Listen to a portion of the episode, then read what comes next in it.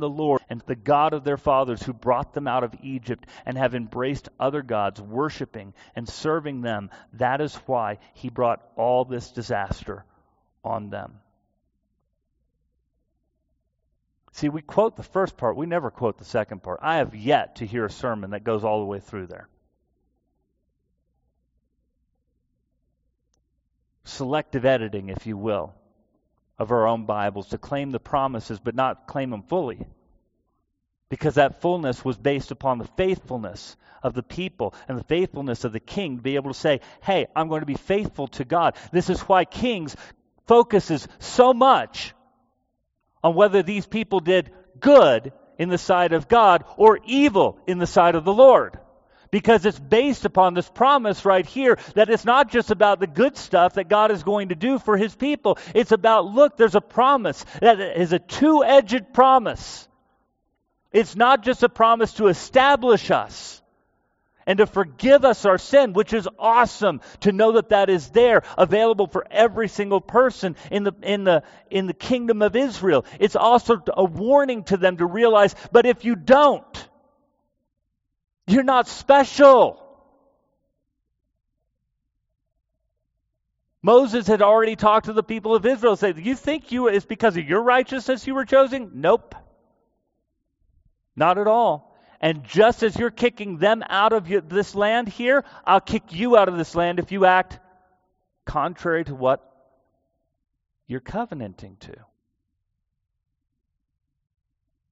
It's repeated right here. God isn't showing favoritism to Solomon. He's not showing favoritism to the people of Israel. He says, You're my people if you're obeying me and doing what I've asked you to do. And if bad things are happening to you, because that's part of that covenantal promise when you look back to Deuteronomy 28 through 30,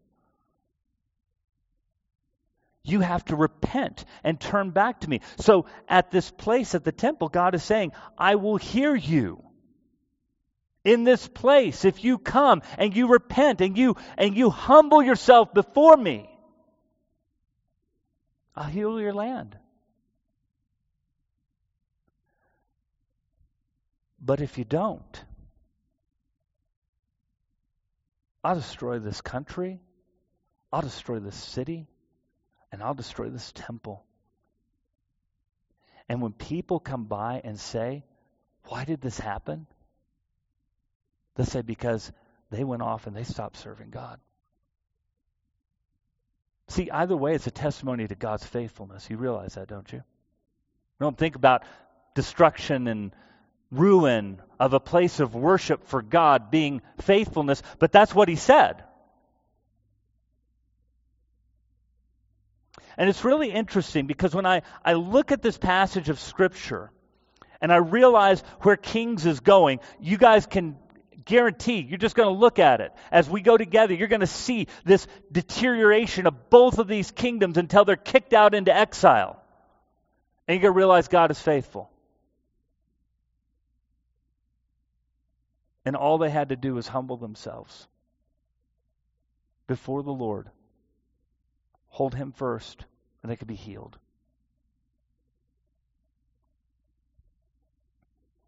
And it's scary to me because when I look, realizing that as, as a Christian people, we don't have, quote unquote, a country. We don't. No place and say that, that that's Christian land right there. There's not a place out there, right? Lots of places that are founded with Judeo Christian principles, absolutely. And I think America is definitely one of those places, but no place you can just say, boom, there's Christian land. We, uh, we're not home yet. It's like Sam said.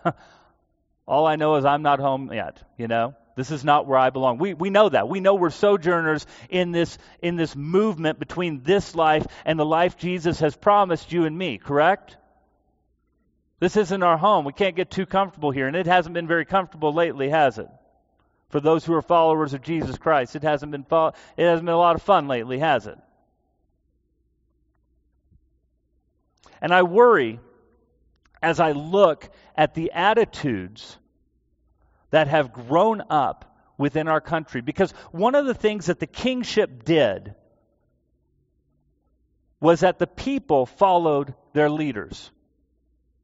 They did. By and large, the king set the pace for the country of Israel. Judgment would come from the king down on the country of Israel, or the country of Israel and Judah.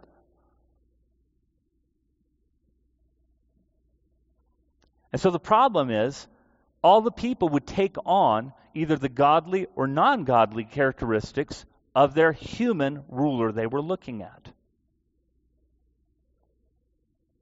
And the culture would get worse and worse and worse in both societies because they stopped looking at God, stopped looking toward God. And it started from the leadership on down.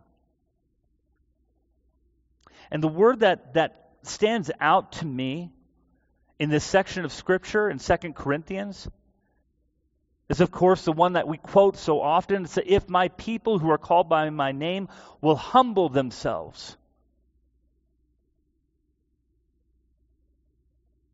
And I get a little worried in our country right now, is there?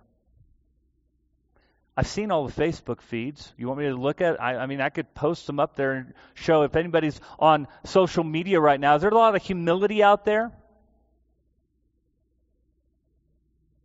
And where do you think they're getting that from?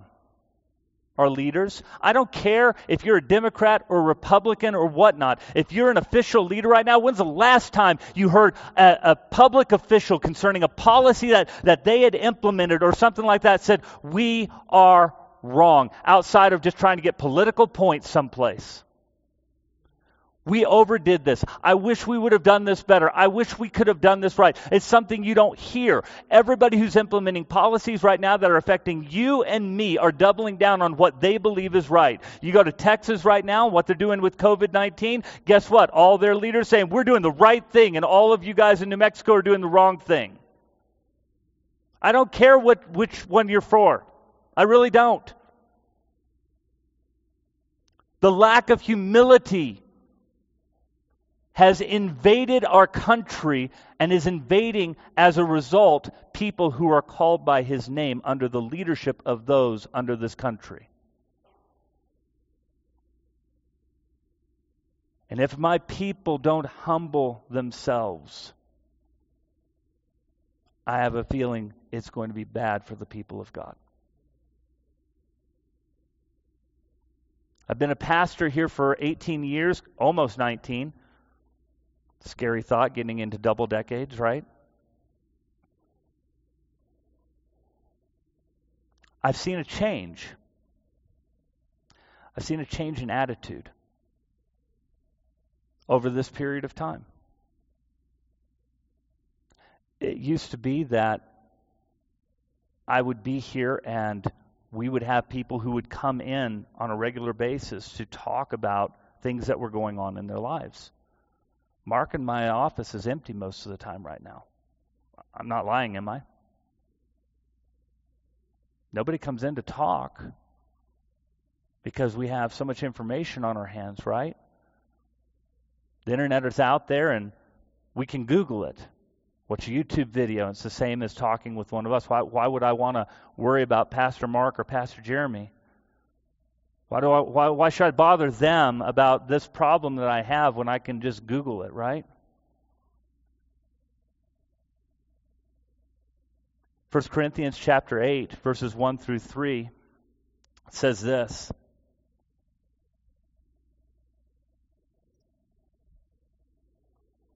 Started talking about food sacrificed to idols, but he moves into something that I think is very relevant for you and I. Now, about food sacrificed to idols, we know that we all possess knowledge. Knowledge puffs up, but love builds up. The man who thinks he knows something does not yet know as he ought to know, but the man who loves God is known by God.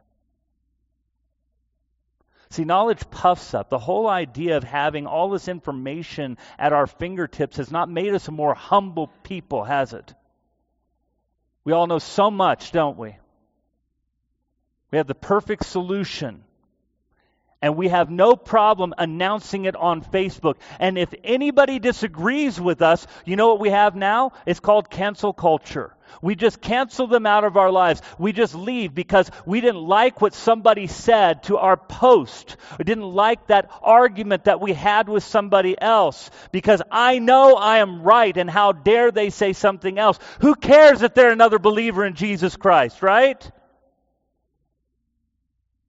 I can't tell you how many people have left this church with an argument against me or Mark or someone else and chose not to confront it in a godly manner by saying, Hey, I got something against you. We need to work this thing out as the scriptures say. Nope, I'm just going to leave and cut you out of my life. Never mind, I might be right, I might be wrong. We'll never know, will we? Because we're not humble enough to come together and talk things out anymore compare these things to the Word of God and say, okay, we're both wanting to serve Jesus. I know that that's your heart. I know that that's my heart. Let's find out who's right, who's wrong. Maybe it's a little bit of both. And humble ourselves before the Lord because it isn't about winning an argument, it's about being obedient to Jesus. And somewhere we lost that. It's all about knowledge that we can get for this, for this thing or for that thing. And it's destroying us as a country and it's destroying us as a people of God. There are less for those who are professing Christians. This study just came out. Those who call themselves believers in Christ. Only 43% believe in absolute truth. This isn't even talking biblical worldview. This is just absolute truth found in God and the Bible. Not even talking about interpretation at this point, because if we go further than that, it goes down to 9% of having a biblical worldview, of understanding what the Word of God says, how it's put together, how to apply it to our lives so that Jesus is exalted and He is Lord. But nobody's talking to me and Mark. We find out about divorces after they happen because they didn't need counseling. Because we're not humble enough to say, hey, I haven't got it all together. Because somewhere along the way, and it's led by our leaders, every admission of weakness is considered sin. I can't admit that I'm wrong. I can't admit that I've got it all, I don't have it all together. I can't do that because to do that is to let people know that I'm weak. And if they know that I'm weak, then I won't get reelected. Let me tell you something your marriage is not about reelection. The problem you have with your kids is not about you getting it right to look good in front of other people. I used to have conversations with parents all the time saying, Hey, my children are sleeping with other people. My children are running away. I had all types of problems. Uh, did those problems just go away? Or have we lost our humility to be able to say, I need a little bit of help here?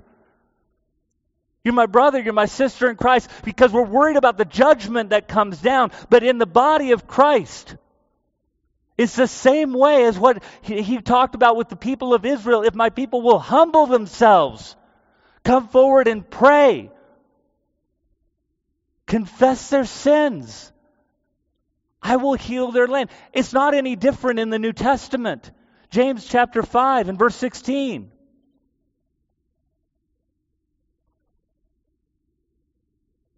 And therefore, confess your sins to each other and pray for each other so that you may be healed.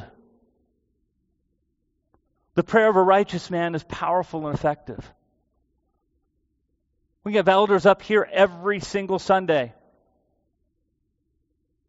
Only a handful of people in the entire year come up front for prayer. Really? Because I sure need more prayer than that.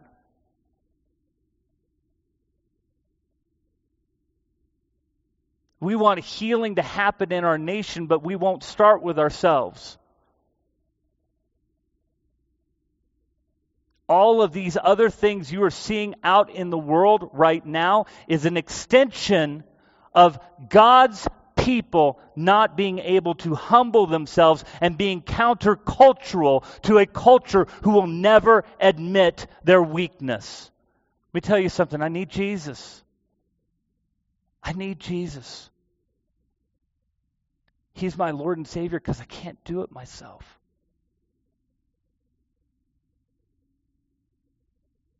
He's called us to be in community and He's called us to confess our sins one to another. And we don't do it. Because you and I have been affected by a culture that works from the top down, just like the people of Israel, that we're going to see in 1st and 2nd Kings. Do you think if the king was bad and every other person in the nation was doing what God wanted them to do, that God would have kicked them out of the land?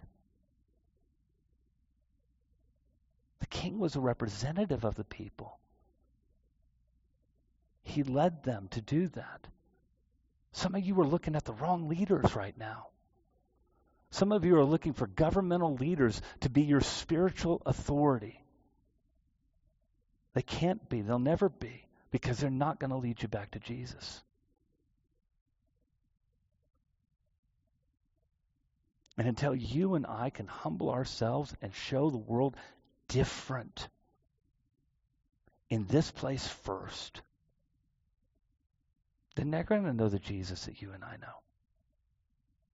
By that matter, maybe we won't know Jesus that we're supposed to know. Everything I look at as we go into these studies in 1st and 2nd Kings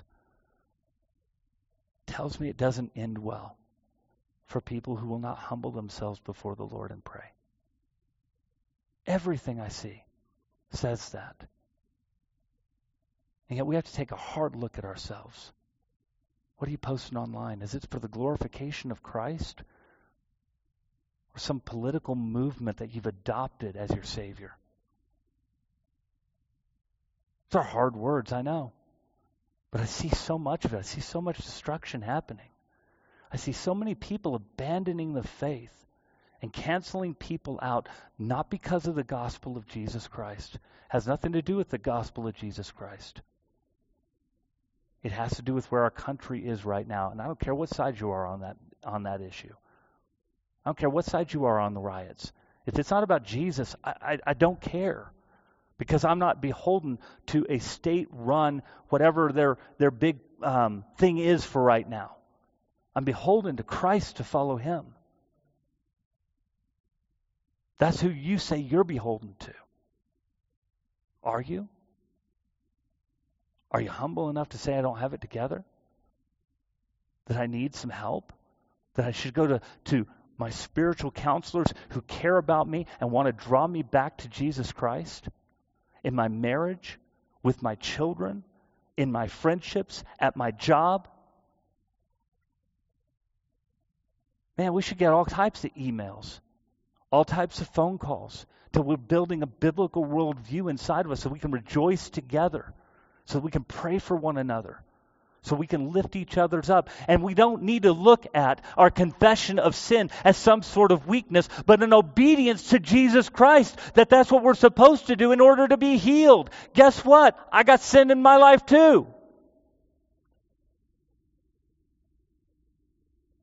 And that prescription for me is not any different than the prescription for you. As you'll recall, if we look back in Deuteronomy, they were supposed to write the law down. The kings were supposed to write the law down and not see themselves above anybody else. Any spiritual leader who comes up here and sees themselves as above somebody else, I am a fellow struggler just like you who needs confession for my sin, repentance before Jesus Christ, and I got to be humble enough to do it. I am fortunate. I have a spiritual mentor in Mark, and I go over there and we talk about this stuff very honestly. And we confess our sins. We, we certainly aren't perfect, but we want to be obedient. Because whether I'm reading for the people of Israel or I'm reading for the people of God in James, it's only when we confess our sins and we humble ourselves that God is able to heal us. Whether He's going to heal our land or heal us individually or heal our families or heal our marriages. And until you and I are convicted that it's more important to be right with God than to be right, whatever our issue might be, we'll never come to the point of humbling ourselves before Him and being healed the way He wants to heal us in Jesus Christ. He's the only healer. He's the only one who provides peace. He's the only one who provides healing for your family. And nobody's going to tell you it's easy. You're in a bad marriage right now. You're in a hard marriage right now. Guess what? You're not going to come say, I gave it to Jesus and tomorrow it's better. No, we're going to tell you you need to come back again and again and again. You know why? Because sin has a way of just working its way in our life all over the place, doesn't it? And you and I have to be humble enough to say, Yep, I messed up again. Yep, I didn't do that right. Yeah, I didn't do that according to the way he did. Because I don't want destruction for your household or mine. I don't want destruction for the people of God. But we got to start thinking about listening to the right voices. Because that was the downfall of Israel, that was the downfall of Judah, and that will be the downfall of you as a believer in Jesus Christ. Not my word, his. He didn't talk about healing outside of that.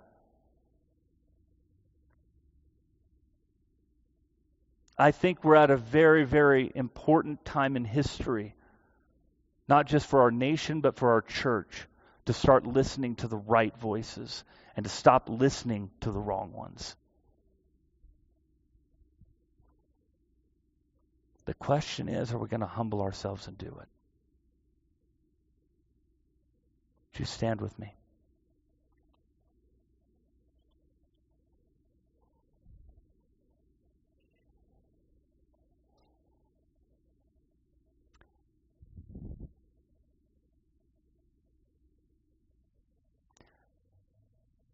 James 5 ends this way, verses 19 and 20. My brothers, if one of you should wander from the truth and someone should bring him back, remember this. Whoever turns a sinner from the error of his way will save him from death and cover over a multitude of sins. I want to see our people healed. We're hurting people right now. But we got to be healed by the only one who can heal us. It's not our government. It's not our policies. It's not our social movements. It's Jesus Christ and nobody else. We need to be more humble people. We need to confess our sins one to another. That needs to be our culture. Not because your pastors are perfect, we're far from it. And we have to do the same thing. But it's the only place we're going to find healing. That's what we're promised in Christ. Not just eternal life, but healing, real healing. It can't happen if we don't do anything wrong. I'm sorry, I'm not that kind of Christian. I've done plenty of wrong things plenty of wrong thoughts, plenty of things that I, I overstep and overstate. And I need to repent of those things. If I want healing for myself, for my family, for the greater body of Christ. But you do too.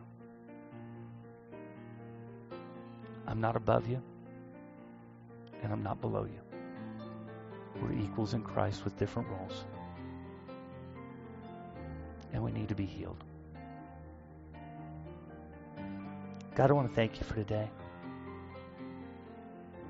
Pray in the name of Jesus right now. You would humble all of our spirits.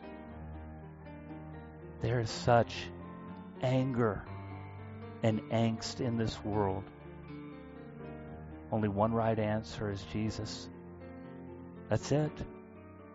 And if that answer is not Jesus, then we need to make it where it's Christ. And Lord, I pray that you will search our hearts, know our anxious thought, anxious thoughts, see if there's any wicked way in us, lead us into the way everlasting. Help us, O oh Lord, to be people who are readily to confess our sin, knowing that you are the only one who is righteous. This isn't about being proved right or looking bad in front of somebody else. Lord, it's just about the fact that we need Jesus. And without Jesus, we're going to be ruined. Without Jesus, we're going to end up like Israel and Judah. Without Jesus, we're going to end up ruined in our personal walk with Jesus Christ. Without Jesus, we're going to see our families destroyed. We're going to see our friendships ruined. We're going to see all of these opportunities to give glory to God lost.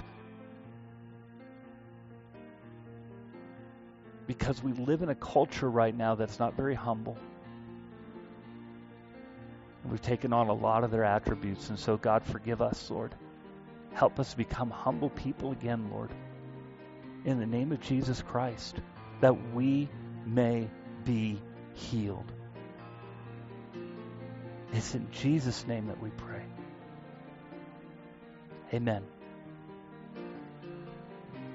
If you're watching online, God bless you. If you're in need of anything, humble yourself. Come and talk to us. We love you. We're fellow sinners just like you who need that healing touch from Jesus. Those of you who are here, there's prayer for you. Our elders will be up front. Not because they're better. And elders, same thing for you. If you need healing, it's a time for confession. It's not a time for self righteousness. It's a time for humbling so that the one who we're going to can heal us. God bless you all. Walk in the Spirit of Christ this day and start bringing healing to our families, to our friends, and to our land by exalting the name of Jesus Christ. Amen. God bless you.